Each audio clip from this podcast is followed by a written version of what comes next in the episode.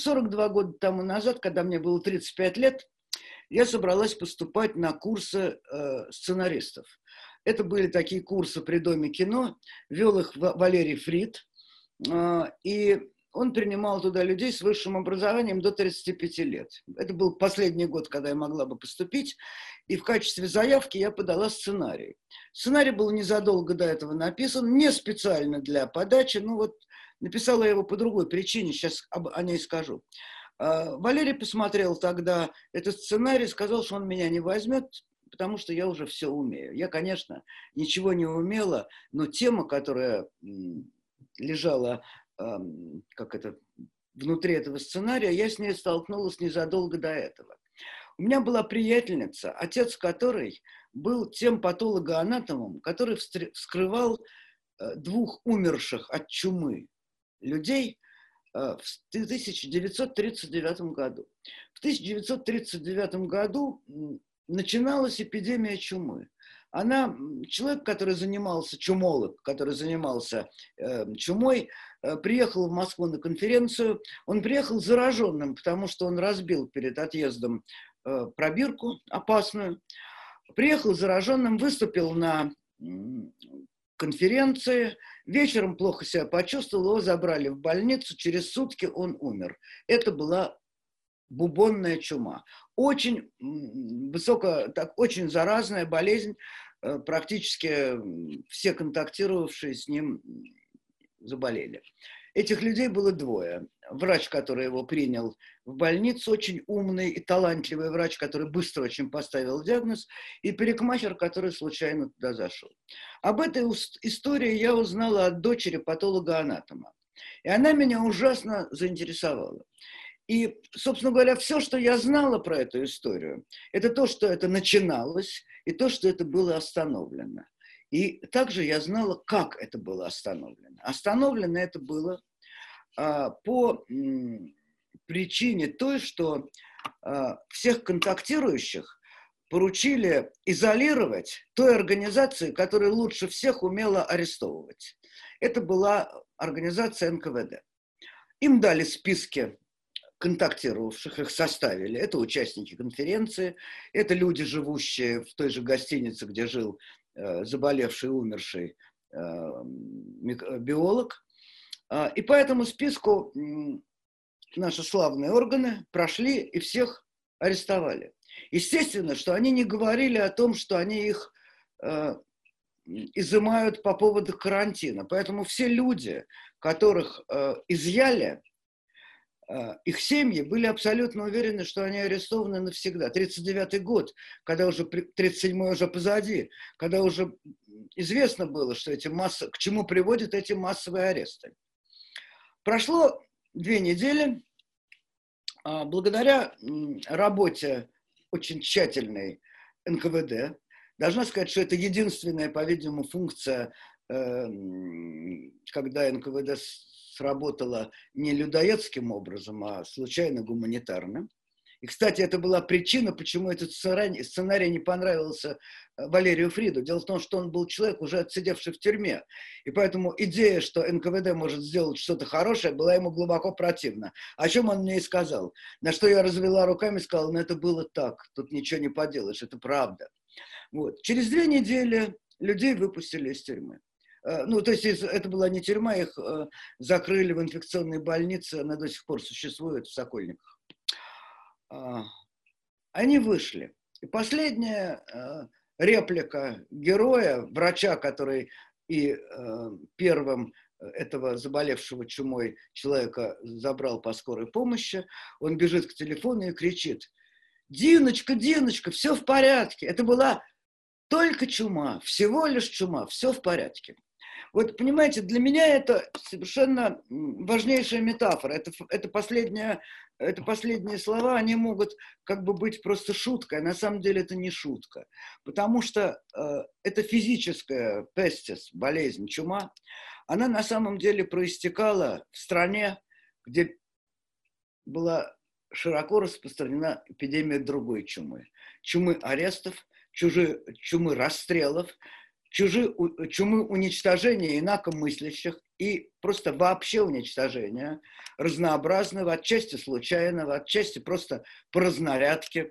И мы, имеющие на руках сегодня документы, эм, которые из архивов в свое время получил мемориал, мы знаем, как просто приходили бумаги э, с указанием арестовать 5 тысяч человек, 2 тысячи человек. Это была чума действительно похуже заразы любой. Вот, собственно говоря, о чем сценарий. Сценарий об этой истории, а, сценарий я написал 42 года тому назад.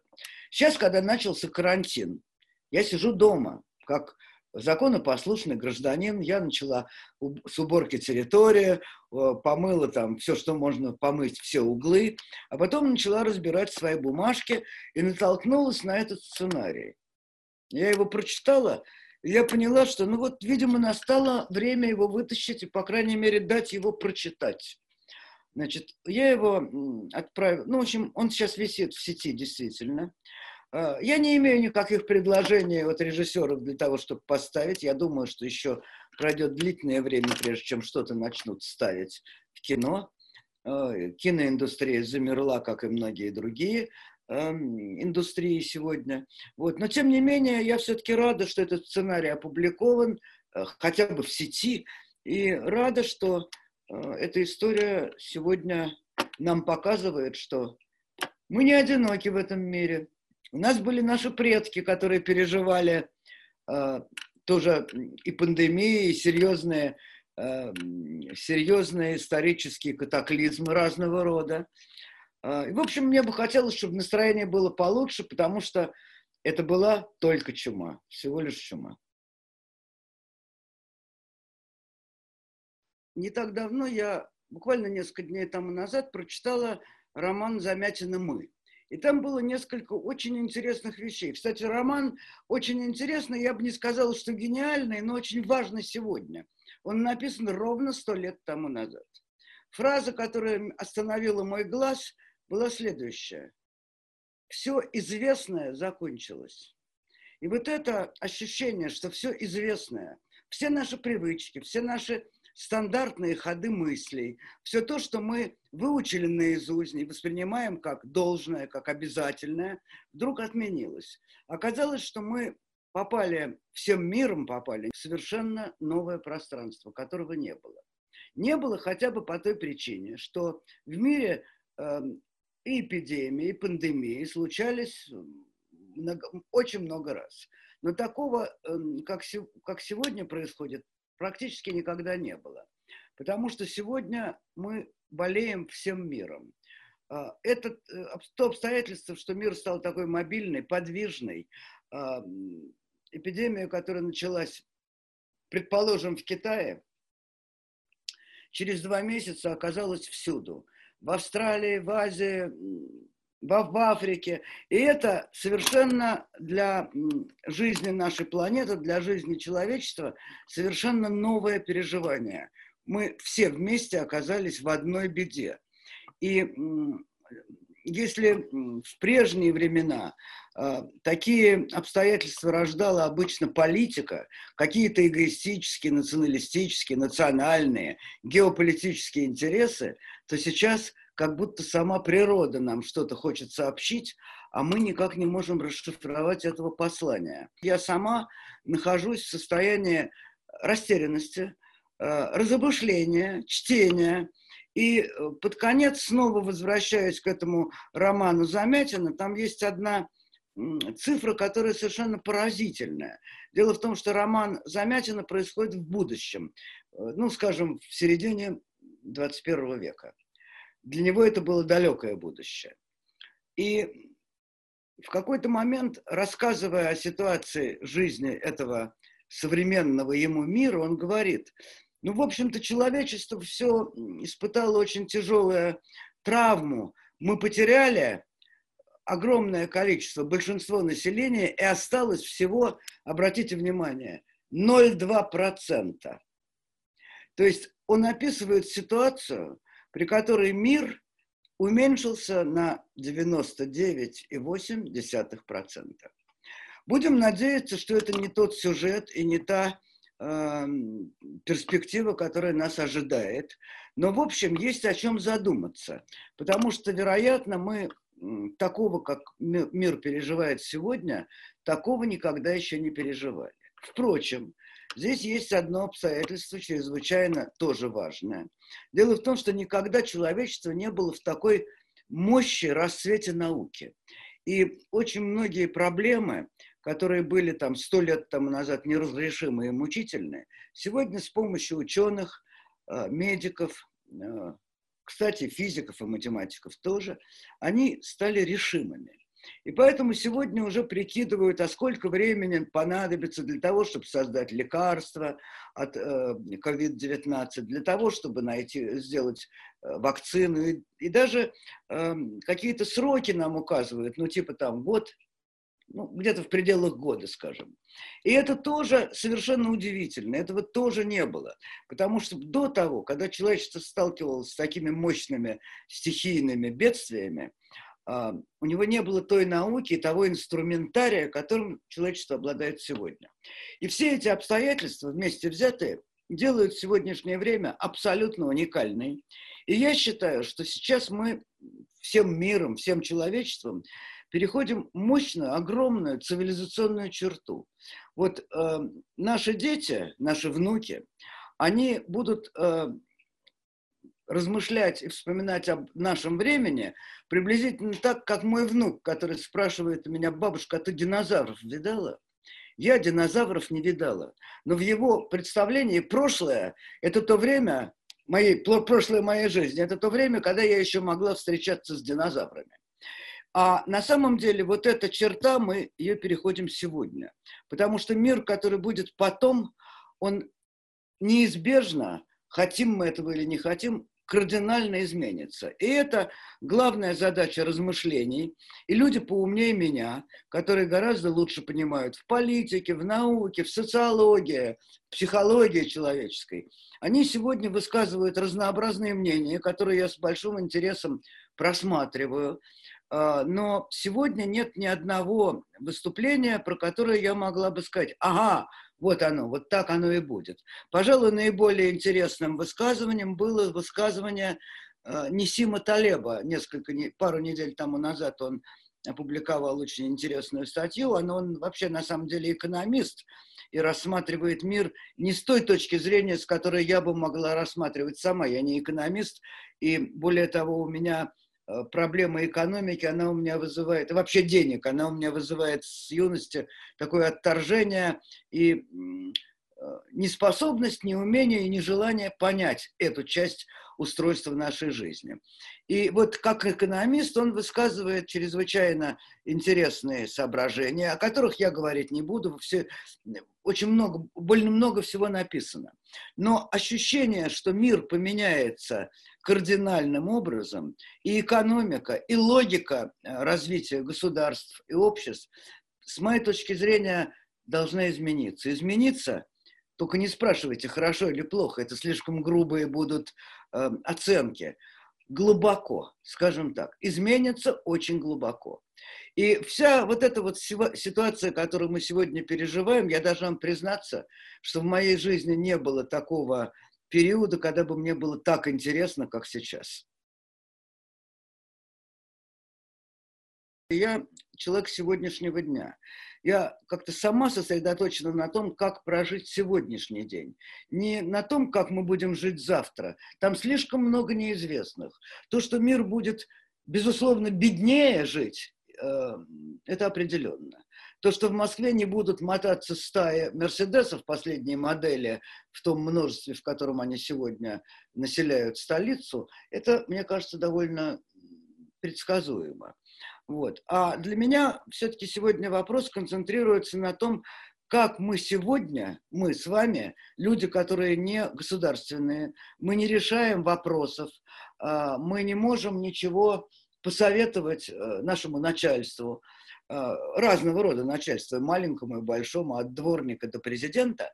Вот. Но то, с чем мы можем работать, мы можем работать сами с собой. И здесь, мне кажется, чрезвычайно важным обстоятельством то, что мы не должны жить в ситуации страха. Потому что я постоянно сталкиваюсь и в сети, э, когда иногда заглядываю, и в разговорах с моими друзьями близкого круга и более далекого круга, это чувство страха, которое всех, э, ну, в большей или меньшей степени, оно, в общем, всех охватывает.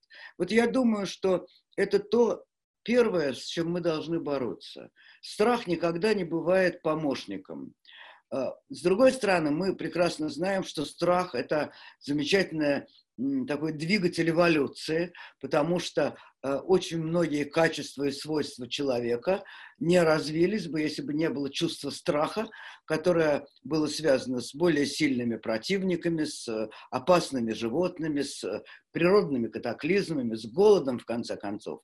И вот как найти правильную меру э, вот этого естественного, природного нам чувства страха и чувства собственного достоинства, уважения к жизни, уважения к окружающим, чтобы э, справиться с этим страхом, который, в общем, довольно естественен. И вот мне кажется, что это одна из самых основных задач, которые стоят перед частным человеком, не бояться. А, страна наша пережила разные, исключительно тяжелые обстоятельства. А, я родилась э, в середине войны, и войны я не помню. Но послевоенную, достаточно бедную, убогую и тяжелую жизнь я очень хорошо помню.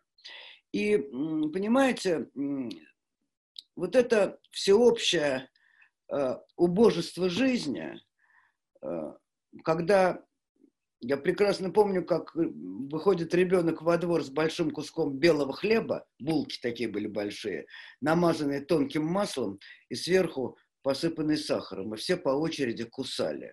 Это было, называлось это солдатское пирожное, это была большая роскошь.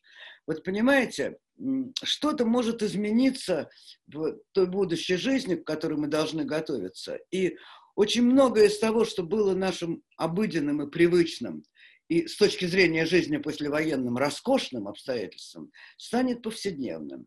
Я не приветствую, скажем, введение карточного режима, но то, что мы будем гораздо более аккуратно относиться к тому, что мы купили, принесли в дом, к помойному ведру, который мы наполняем объедками, ошметками, остатками и выбрасываем на помойку, а, и к самой помойке будут, мир будет по-другому относиться, потому что это изобилие, в которой живет та часть мира, и даже, кстати говоря, Россия, не самая богатая в мире страна, это изобилие приучило нас к, чужо, к чудовищному расточительству, такому в высшем смысле а, расточительности, расточительности материального мира. А, когда-то я очень юные годы написала свою первую статью – она была посвящена, посвящена тому, что нет э, большего ненавистника материи, чем материалисты. Вот материалисты, они исключительно жестоко обращаются с материей. Возможно, мы будем пересматривать наши взаимоотношения с миром именно в той зоне э, нашего общения с э, землей, э, растениями, животными, с едой, и, скажем, тот момент, который повсеместно сейчас наблюдается, то, что все больше людей становятся вегетарианцами, например. Это очень интересно. Это давно уже утратило медицинскую подоснову. Сегодняшние вегетарианцы не говорят нам, полезно есть там морковку, а не мясо. Какие-то другие морального рода э, вещи начинают просвечиваться. Нет, не надо есть мясо, потому что коровку жалко. Потому что тем, что человек развел дикое количество домашних животных, которых он уничтожает, мы а, уничтожаем отчасти этим нашу планету. Потому что эти разведенные для нашего прокормления животные, они тоже съедают часть этой Божьей благодати, которая, вообще говоря, есть творение. И вот масса, огромный круг разнообразнейших вопросов, э, я даже не, беру, не берусь их перечислить, понимаете, потому что мысль скользит, потому что сегодня возникает один вопрос, завтра другой, и тема взаимоотношений государства и общества, она тоже здесь стоит, она тоже существенна. И тема наших взаимоотношений будущих, И вот что, мы перестанем целоваться при встрече, пожимать друг другу руку, хлопать по плечу, потому что возникнет привычка страха контакта. А это так для человека свойственно, это его природа, прикосновение, это так важно. А, это тоже своего рода язык, язык жеста, которым, с которыми мы с вами общаемся, не отдавая себе отчета часто даже в этом. И вот это все сумма потрясающе разнообразных и потрясающе интересных и сложных вопросов, на которые сегодня ответить вряд ли кто сможет, но пофантазировать на эту тему и поиграть в эту игру, мне кажется, очень интересным. Пока что никто не победил, ничего. Значит, э, заявление э, относительно того, что человеческая жизнь самое дорогое, чем располагает государство, было, это заявление было сделано. Э, звучит хорошо. По части практической пока не вижу. Из тех пяти людей, которые среди моих знакомых, которые заболели, четверо врачи. Это значит, что врачи не обеспечены э, масками, э, респираторами, одноразовыми халатами. И когда ты об этом знаешь, то ты понимаешь, что значит все-таки э, не совсем человеческая жизнь самое, самое важное. Кстати, пятый заболевший священник. Значит, вот люди, которые на переднем крае этой, этой борьбы, они оказались не защищены. При этом должна сказать, что сообщение о том, что э, Россия поставила в Италию, по-моему, в Испанию э, ИВЛ и какие-то еще там тесты даже, у нас вряд ли тесты, потому что они у нас очень плохие, но время для гуманитарной помощи сегодня не настало. Сегодня в гуманитарной помощи нуждаются наши врачи в первую очередь. И те, кто на этом самом переднем крае находится. Значит, поэтому вопрос насчет э, гуманизма э, оставим с этим знаком вопроса. Пока что я этого не увидела. Пока что я могу отметить, что, скажем, глупостей происходит, как всегда, очень много. Например, несколько дней тому назад, по-моему, 15 апреля в Москве э, перед входом в метро скопилась колоссальная толпа народу, которая, собственно говоря, отменила весь этот карантин, потому что люди, едущие на работу, э, которые, в принципе, э, двухметровое расстояние должны соблюдать между собой, это правило карантина объявленного, они все стояли в густой толпе, и э, по всей Москве это происходило. Это чудовищный идиотизм. Нет, комментариев здесь быть не может, просто настолько это очевидно. Вот. А, что касается помощи э, самым наименее обеспеченным людям в нашей стране, одиноким пенсионерам, инвалидам, а, учреждениям, в которых эти же самые люди, и сироты, и инвалиды, а, и хосписы существуют, это все очень плохо финансируется, преступно плохо. Вчера я узнала, что а, для больных коронавирусом а, закрыли, для того, чтобы их разместить, закрыли в Екатеринбурге, кстати говоря, а, хоспис, в котором лежало 50 человек, умирающих людей, уже, уже умирающих. Это они, они не просто больные, которые, скорее всего, выздоровеют, а, а 0,2% может с риском для жизни лежать. Вот это закрыли. Этот э, хоспис закрыли, людей раздали по домам умирающих. И это, понимаете, какой-то свирепый идиотизм власти. Вот свирепый идиотизм.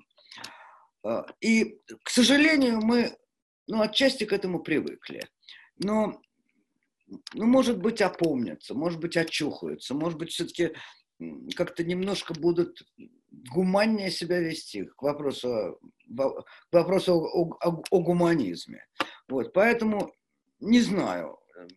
У меня мало информации, моя информация вся, которая я в интернете могу получить, я не очень много э, смотрю туда. В основном это я получаю письма от моих друзей, от моих друзей, которые живут за границей. И, кстати, в Италии в очень тяжелой э, зоне, где сейчас немножко чуть-чуть сделали полегче. И в Испании моя литературный агент э, живет, и тоже мы с ней постоянно переписываемся, перезваниваемся. Бедствие всеобщее. Бедствие всеобщее. Э, и то, что он пошел где-то на спад в каких-то странах, эм, э, эпидемия, а, а у нас мы еще не дошли до пика, это меня очень настораживает. Потому что вот такие истории, как эм, толпа возле метро, они могут очень сильно этот пик увеличить.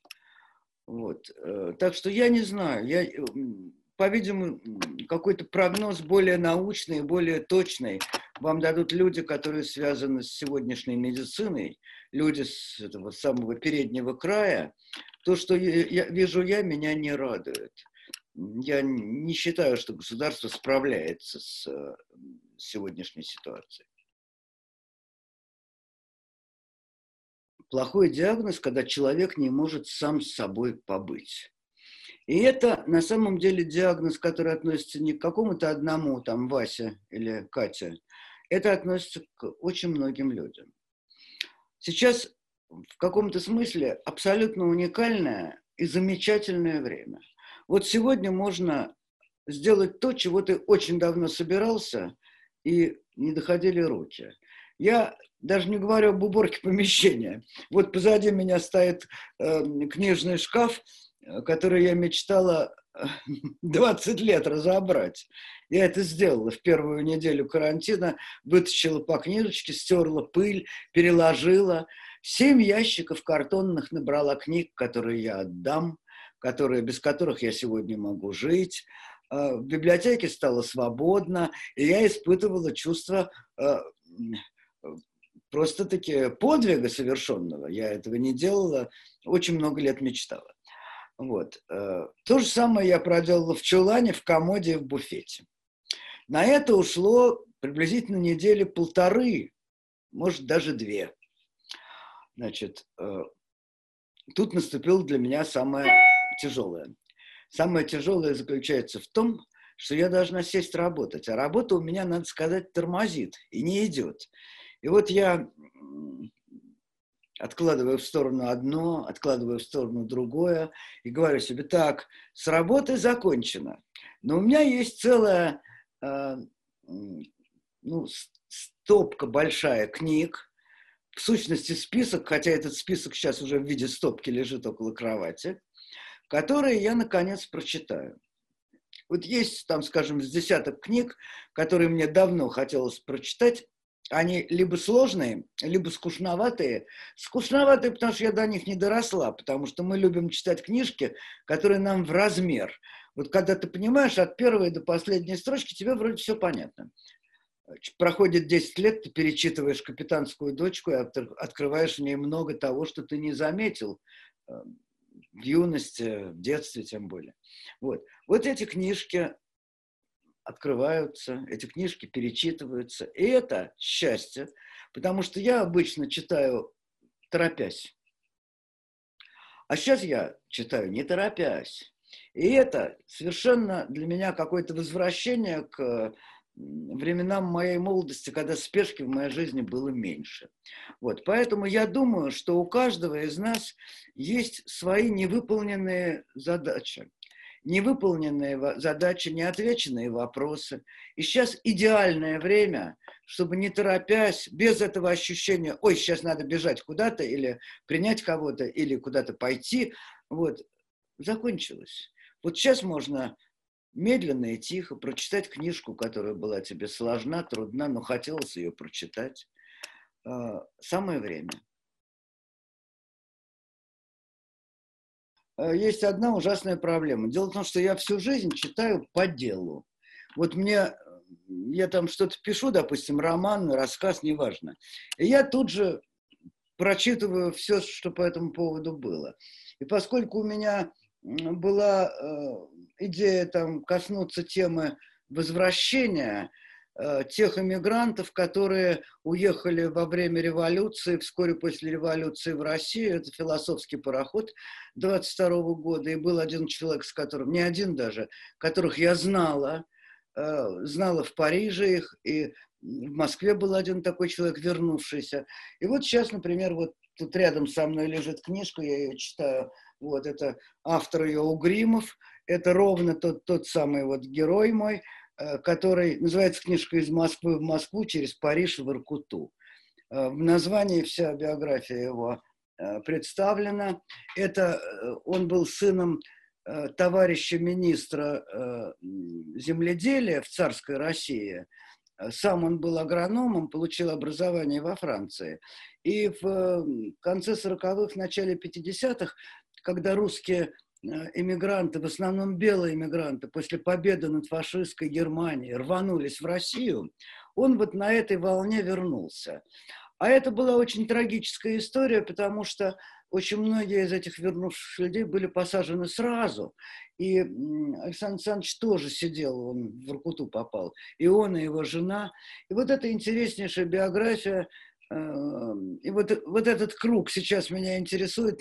Довольно много у меня книг. У меня был еще такой любимый, знакомый, близкий, любимый человек, э, отец Андрей Сергеенко. Он был священник, и он тоже в 15-летнем возрасте эм, через эм, Черное море, как известный маршрут, Болгария, Франция, рукоположен был он э, в Париже, а потом вернулся. Он вернулся немножко, да, тоже в 49-м, и мы с ним общались до 78 -го года, до времени его смерти. Вот такая еще одна биография. И люди, которые рядом с ним были. Это все тема э, э, очень волнующая, потому что это люди, которые вернулись на родину, а потом их дети, не все, но некоторые, снова уехали во Францию, в Америку. Это люди, которые стали планетарными людьми, а таких людей делается все больше и больше. Вот на днях я посмотрела передачу «Вдуть», где э, замечательный журналист Дудь э, рассказывает о русских ребятах, которые сегодня в Стэнфорде. Это вот то самое молодое поколение, уже правнуки тех, которые меня интересуют – которые тоже предприняли этот, это движение э, из России. Часть из них вернется, часть из них не вернется. Но я просто знаю семьи, где люди уезжали, возвращались, снова уезжали и становились таким образом людьми мира, которые утрачивали интересы узконациональные, эгоистические. Для них интересы планеты, всего человечества были как бы выше интересов национальных. И вот то, что сейчас происходит, вот этот коронавирус, эта пандемия, которая касается всего человечества, она, в общем, нас выводит на этот уровень. Кончается. Кончается тема города, государства, континента. Мы оказались на очень маленькой земле – и какие бы ни были последствия вот ближайшего, в общем, времени, но совершенно ясно, что это будет огромный-огромный опыт. Я все время к этому возвращаюсь автоматически, потому что это, конечно, главная мысль, которая сейчас волнует всех, не только меня. Что будет дальше, где, будет, где будут жить дальше наши дети, уедут они, вернутся они, и вообще, что будет с нашей страной. Потому что, скажем, в России огромное количество, сейчас очень большое количество богатых людей, которые смогли дать своим образование своим детям, которые купили чуть ли не острова, уж во всяком случае виллы э, в Южной Франции. Я недавно была, э, там просто кварталы э, русских э, богачей, которые там живут, и дети их уже там. И они там, и они уедут. И они, это дети, которые уже получили на Западе образование. Э, такого не было никогда, понимаете? Вот эм, это что-то совершенно новое, уникальное. А, во время революции уезжали из России эм, дворяне, а, уезжали служащие, связанные с властью. А, довольно большое количество русской армии тогда оказалось эм, в Галиполе. Это через э, последствия Первой мировой войны. Вот. А сегодня уезжают либо домработницы, которых пол Италии, русские женщины без образования, которые работают там, эм, ну, в общем, домработницами, сиделками, и уезжают хорошо образованные, с хорошими головами молодые люди, мальчики.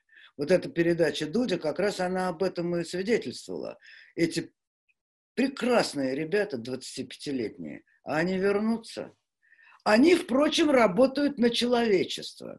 Я была когда-то в Стэнфорде, я видела этот, и Беркли, и Стэнфорд, эти университеты я видела. Мы там месяц с мужем жили по приглашению, это было лет 12 тому назад. И это потрясающие ребята. Они работают на планету. Потому что проблемы, которые они ставят и разрешают, они касаются того, что мы с вами будем все вместе есть. Кто сделает нам тот искусствен, то искусственное мясо, которое мы будем все вместе лопать, когда перестанут разводить э, рогатый скот в тех количествах, в которых он себя. Это они там придумают. Вот. Это они придумывают сегодня лекарства от э, коронавируса, и они придумывают вакцину. Это наши ребята, которые живут там. И это проблема острейшая. Вот почему в нашей стране не создана для этих молодых людей среда, при которой они могли бы работать здесь, а, а почему они уезжают в Стэнфорд и работают там, это интересный вопрос. Это не драматическая ситуация, потому что эти люди работают на все человечество. Ну, как-то все-таки немножко жалко, что не в Москве, не в Московской области. Вот так. Я вам прочитаю начало этого сценария, самую завязку. Чума. Через огромную вьюжную пустыню, высвечивая фарами дрожащее пятно, подвижный вихрь снега, идет состав из товарных вагонов. Медленно, долго, минует заваленный сугробами едва видный под снегом город, растворяется в снежной мгле. Длинное одноэтажное здание на отшибе у целого света занесено снегом. В нескольких окнах виден мутный свет. Запорошенная вывеска, название не разобрать. На вахте возле железной печки сидит старуха-татарка в повязанной низко на лбу косынке в большом платке поверх. Отрезает острым маленьким ножом маленькие кусочки вяленого мяса, без зуба жует, взгляд бессмысленно сосредоточенный. В боксе сидит Рудольф Иванович Майер. Он в защитном костюме, в маске, лица не видно, руки в перчатках. Рассеивает длинной иглой культуру по чашкам Петри. Спиртовка горит, вздрагивая от каждого его движения. А движения плавные, магические. Длинный настойчиво звонит телефон на столе перед вахтершей. Она не спешит снимать трубку. «У, шайтан, орет, кричит!» – ворчит старуха. Телефон не унимается. Она снимает трубку. «Лабатор! Ночь, говорят, ночь! Что кричишь? Нет никого! Не могу писать! Нет! Майер есть! Сиди тут, сиди, говорят. Старуха идет в глубину коридора, стучит в дальнюю дверь, кричит, «Майер, телефон, Москва тебя зовет, иди!» Она дергает дверь, на дверь заперта. Она снова стучит, кричит, «Майер, иди, начальник сердитый тебе зовет!» Майер в боксе отложил углу, замер. Стук раздражает его. «Сейчас, сейчас!» Голос глухо звучит из-под маски. Маска чуть сдвинулась, слетел уплотнитель под подбородком. Старуха услышала пошла к телефону и громко в трубку прокричала. «Жди! Сиди!» — говорят тебе. Майя в предбаннике снимает перчатки, маску, противочумный костюм, подтирает что-то, наконец бегом к телефону. «Извините, был в боксе. Да-да, ночные опыты. Всеволод Александрович, я не готов. Да, да, в принципе, полная уверенность. Но мне нужно еще полтора-два месяца. Да, полтора. Но я не готов к докладу. Если вы так ставите вопрос, но считай, я считаю доклад преждевременным снимаю с себя ответственность. Да, да, до свидания. Раздраженно кладет трубку. Старуха внимательно смотрит на Майера. На, тебе, на меня кричит, на тебе кричит. Шайтан, сердитый начальник. Кушай. Протягивает на ноже кусок вяленого мяса. Майер машет рукой. Нет, спасибо, Галя. Автоматически берет кусок мяса и жует. Спать иди домой. Зачем сидеть? Вот этот кусочек, где произошла катастрофа. Он э, сдвинулась маска, он вдохнул свою чуму, вакцину к которой он готовил. Вакцина была почти готова. В сущности, она и была готова, и на самом деле вот эта начавшаяся была эпидемия в 1939 году в Москве была остановлена. Вот так начинается эта история. А как кончается, я вам уже рассказала.